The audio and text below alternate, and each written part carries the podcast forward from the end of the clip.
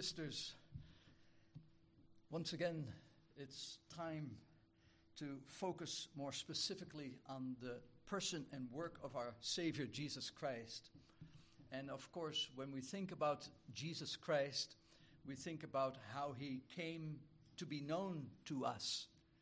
Uh, how did God reveal himself to us when he is God? And we are these ordinary human beings who are definitely not God. So there's a real big difference, uh, distance, chasm between God, who is a spiritual being, He is eternal, and we, who are definitely bound by time and temporal and limited in our capacity to understand understand the things of normal life, let alone of things spiritual. The very existence of God, the being of God. So, God, in His mercy, has given us a bridge. He is bridging Himself to us by way of His Word. So, we have God's revelation of Himself given to us in such a manner and method that we humans, and plus in our fallen condition, that we humans can understand God's purpose, God's will for this world, and for us in particular. And so, in God's Word, we see the plan of God's salvation revealed from page to page from year to year, century to century, until we come to this point in history where the angel Gabriel first comes to uh, Zechariah and announces the future imminent birth, the conception of the, uh, their son, uh, John, and John becoming the forerunner who announces to the world, to Israel in particular, the birth of the long ago promised Messiah, King Jesus. You've heard this so often. What's new about it? Well, the beauty of God's word is that it is fresh and new uh, every morning, the Bible tells us. God's grace is new and fresh every morning. Uh, we don't grow tired of the word of God. We have to read that again. I mean, that would be tragic. If that was your feeling about the Bible, do we have to read it? Yes, it's beautiful. There is no better book, there's no better story than when God, a holy God, tells you and me that He loves us, that He is loving us so much that He's willing to cover cover over my sins. And he does that by way of sending his own son so that my sins, which are real, and each of them are just by themselves worthy of my eternal condemnation. That God covers those sins through the sacrifice of His Son, our Savior Jesus Christ. And so, yes, open the Bible every time you can. Open the Bible, read your Bible, don't let it collect dust on the shelf. Many people do but pull off that Bible up the shelf. Have it on your dinner table. Have it by your bedstand, on your bedstand by your bed. Read God's word because He speaks to you. You know, a lot of people uh, uh, seem to want to have kind of inside information about the future, and they go to uh, you know people who foretell the future supposedly, and, and, and they do all these crazy things, unbiblical things.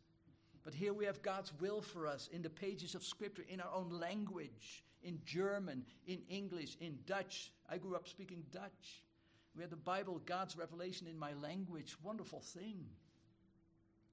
And so, in the language of Mary, I suppose, don't know if it was Aramaic, Aramean, that the angel spoke in those words to Mary, but she spoke, she heard the words from God directly, of course, through the angel.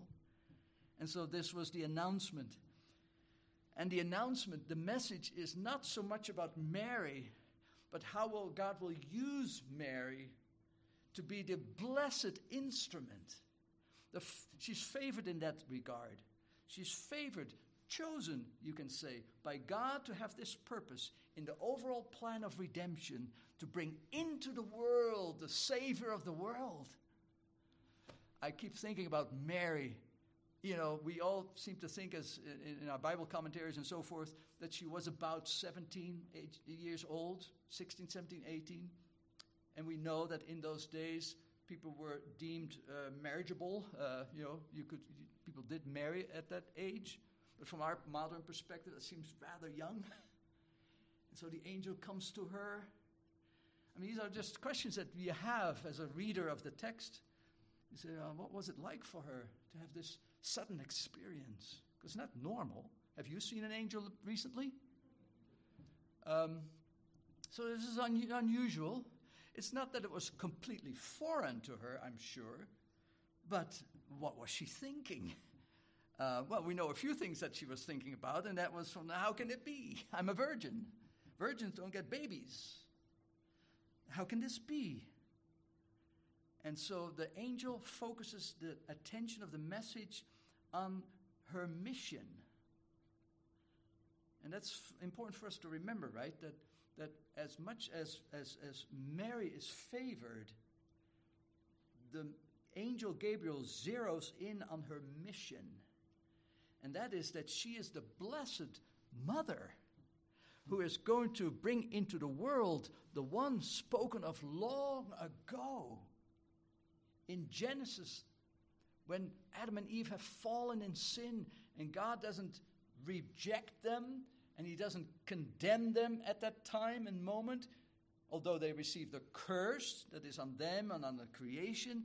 But instead of God condemning them to hell at that moment, which would be right and true and just, we read in the pages of Genesis that God came at the end of the day and he said, Where are you? And isn't that what God is doing with you today? He's saying, Where are you? fill in your name.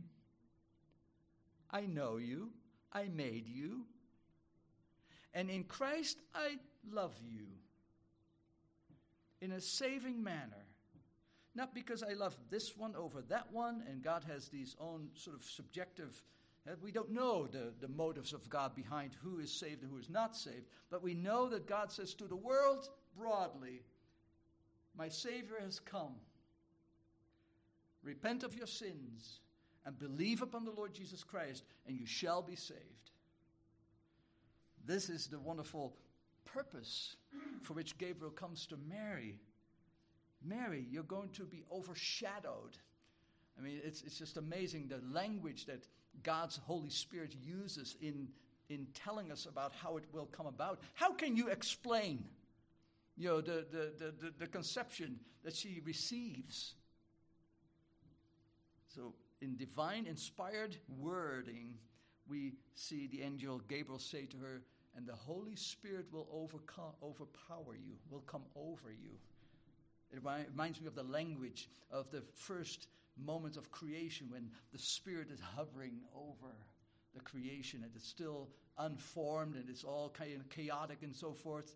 And the Holy Spirit is the, the spirit of new life. And new life means ordered life. Uh, and so things are going to come together, don't they, in those days of creation as we see them unfold. And so the Holy Spirit is again present to create something new. The Holy Spirit creates a new person, not by a human father, but through Mary and through her, let's say, blood. That's what some Christians have sometimes not been clear about. Both the Arminians and maybe in other circles where they say, yeah, Mary, was kind, Mary was kind of a, a conduit. Um, and, and so God used Mary to, as it were, pass the birth of Jesus through her and to be delivered and eventually. But the humanity of Christ is Mary's. And if it is Mary's, it's ours. And so we know that Jesus' humanity is mine, except for sin. But he is really and truly human. But the unique part is that he can be my Savior because he did not have a human father. And so the Holy Spirit will come over you, and the Holy Spirit will bring this child into your womb, and he is a king. And what is his origin? Well, he has no origin, if you will.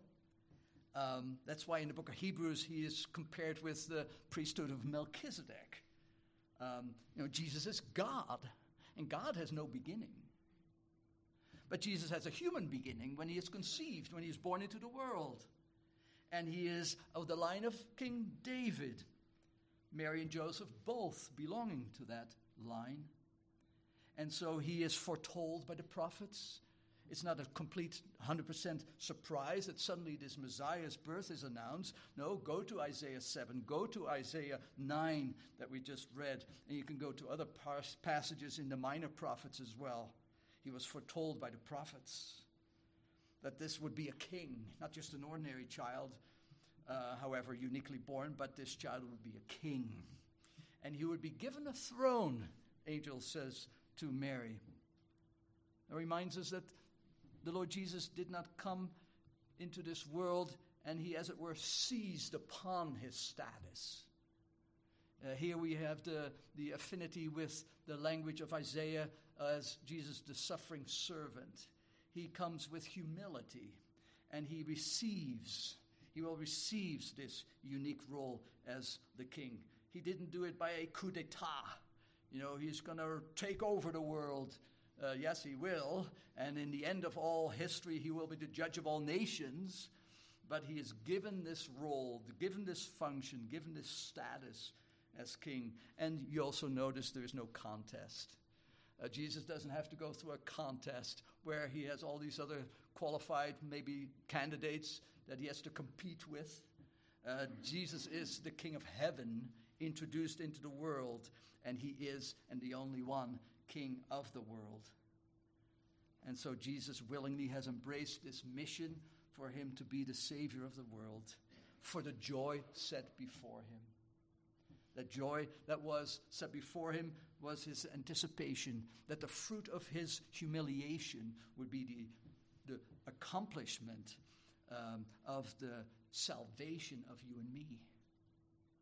And so we have seen that Mary's child will be called a king, that he has a unique origin, that he has a unique uh, mission, and uh, that he is, secondly, a king who is the king over all the nations. When you read God's word methodically, systematically, you uh, get these moments where you see that the Lord says, And my glory will cover the earth. Language sort of like that, maybe a little bit paraphrased. But, but God is, is having a very clear plan, has a very clear plan. He has a very clear goal. Uh, much like uh, other folks, uh, fallen cre- creatures like we are, uh, we don't always work with a to do list. Uh, we don't always have a GPS of life you know, that we type in and follow uh, as we probably should, some of us. but God is firmly in control. He knows all things, after all. And so, uh, this child who will be Israel's king will at the same time be not just Israel's king, but also the king of all the nations. Gabriel says to Mary. And that is in fulfillment, again, with the predictions about God's ultimate gl- purpose, and that is that His glory, His perfection, His holiness will be like a blanket covering the earth, covering the creation, covering the nations. It will come about because that glory has been robbed, hasn't it? The glory of the Lord has been robbed by your and my sins. And so that is something that the Lord Jesus uh, is, is, is here to restore.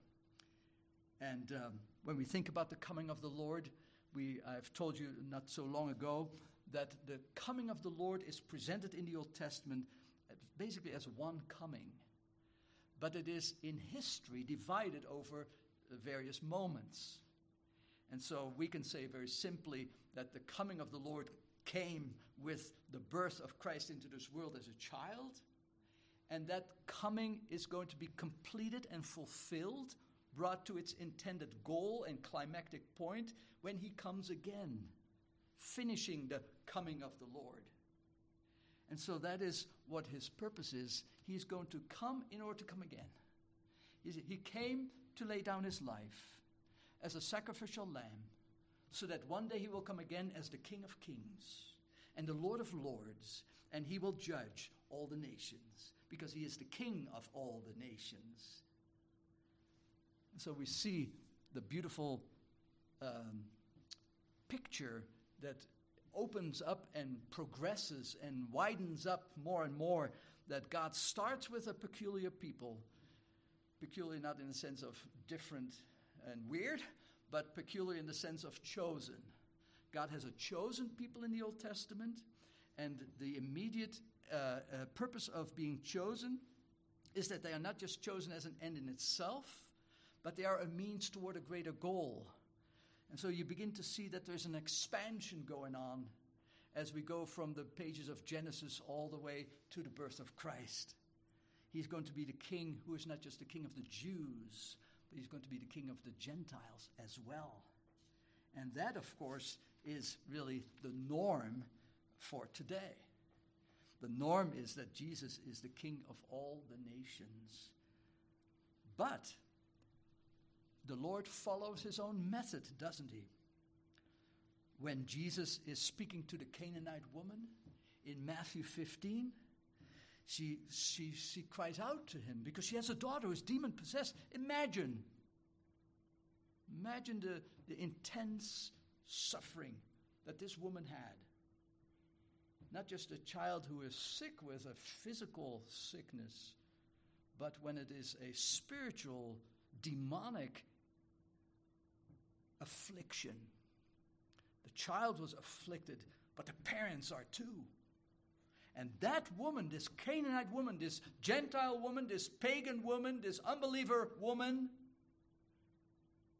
recognizes who Jesus is when he passes through. And she says, Have mercy on me, O Lord. My daughter is oppressed by a demon, she tells him. We don't have the time to go into that part, that story, but initially Jesus ignores her completely. And she just keeps, keeps fighting. She keeps asking, Have mercy. And then Jesus has this really strange, sounding to us strange, answer I have not come, or I have come to the house of Israel. And then she says, Yeah, but you know, the crumbs that fall off the table, uh, you know, um, they are for us as well. Um, and, uh, and, and, and, so, you know, she just persists in her faith. And, um, and then finally, Jesus tells her, Great is your faith. Woman, you have great faith. Your request is granted. These are these little incidents that we begin to see already in the Old Testament Naaman, 2 Kings 5, and other parts, uh, Rahab as well, uh, other persons we can think of. But then also in the Gospels, we have these incidents where we see the glimmerings of the Gentiles also being favored by the Lord. All through the child, Mary will conceive and deliver to the nations. The Jews first, and then the Gentiles. But they all will come under the gospel proclamation. And when that has ended, the end will have come, Jesus says elsewhere. And so the nations are favored through the birth of our Savior Jesus Christ. The final thing that Gabriel mentions about this kingdom is that it is unending. Everything we said last week ends in this world, doesn't it? Everything is partial, everything is temporal, everything is just not finite. Everything breaks down in this world. Our lives break down, relationships can break down. They can also, by God's grace, be renewed and restored. But then it is, a, it is grace that is the factor behind it. But uh, left to itself, things break down, disintegrate. The kingdoms of this world have come and gone. We can mention those various worldwide kingdoms, uh, but they have come and they've gone.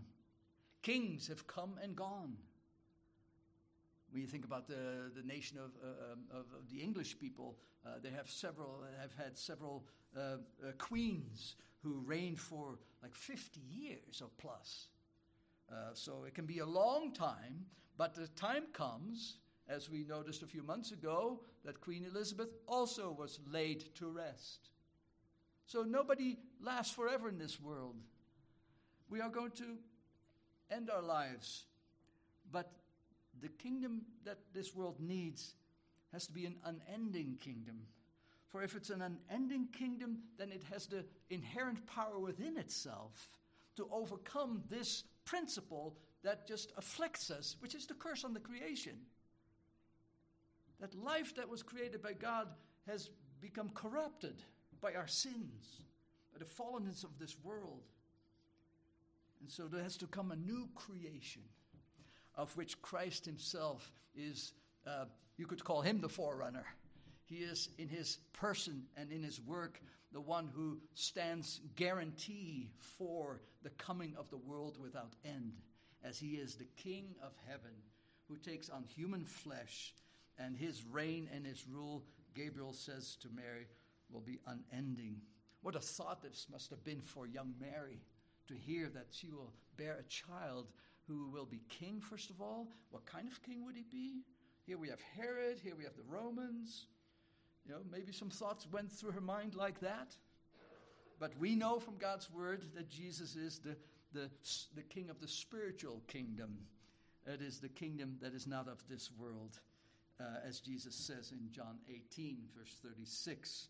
If my kingdom were of this world, my servants, he said, would have been fighting for me, that I might not be delivered over to the Jews.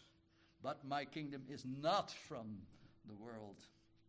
And so, my friends, Mary received the visit of Gabriel, the angel, a message that was just filled with amazement to her when she recognized that she, a young, unmarried, betrothed woman, would be singled out, set apart, dedicated unto the Lord for the mission of bringing Jesus, your Savior, into the world. I don't know if she fell asleep quickly that night. I am wondering if she wasn't just tossing and turning about these words that she had just heard, words of God to her personally. But what a message! It is the message that brings us together Sunday after Sunday, week after week, day after day. I want to open your word, Jesus. I want to hear you speak to me because you, beyond human comprehension, came to this garbage heap of a world due to our sin and misery and brokenness. And you came to deliver it. You came to deliver us. So that there will be a day that is coming when you come again and you make all things new, forever new. We long for that world, don't we?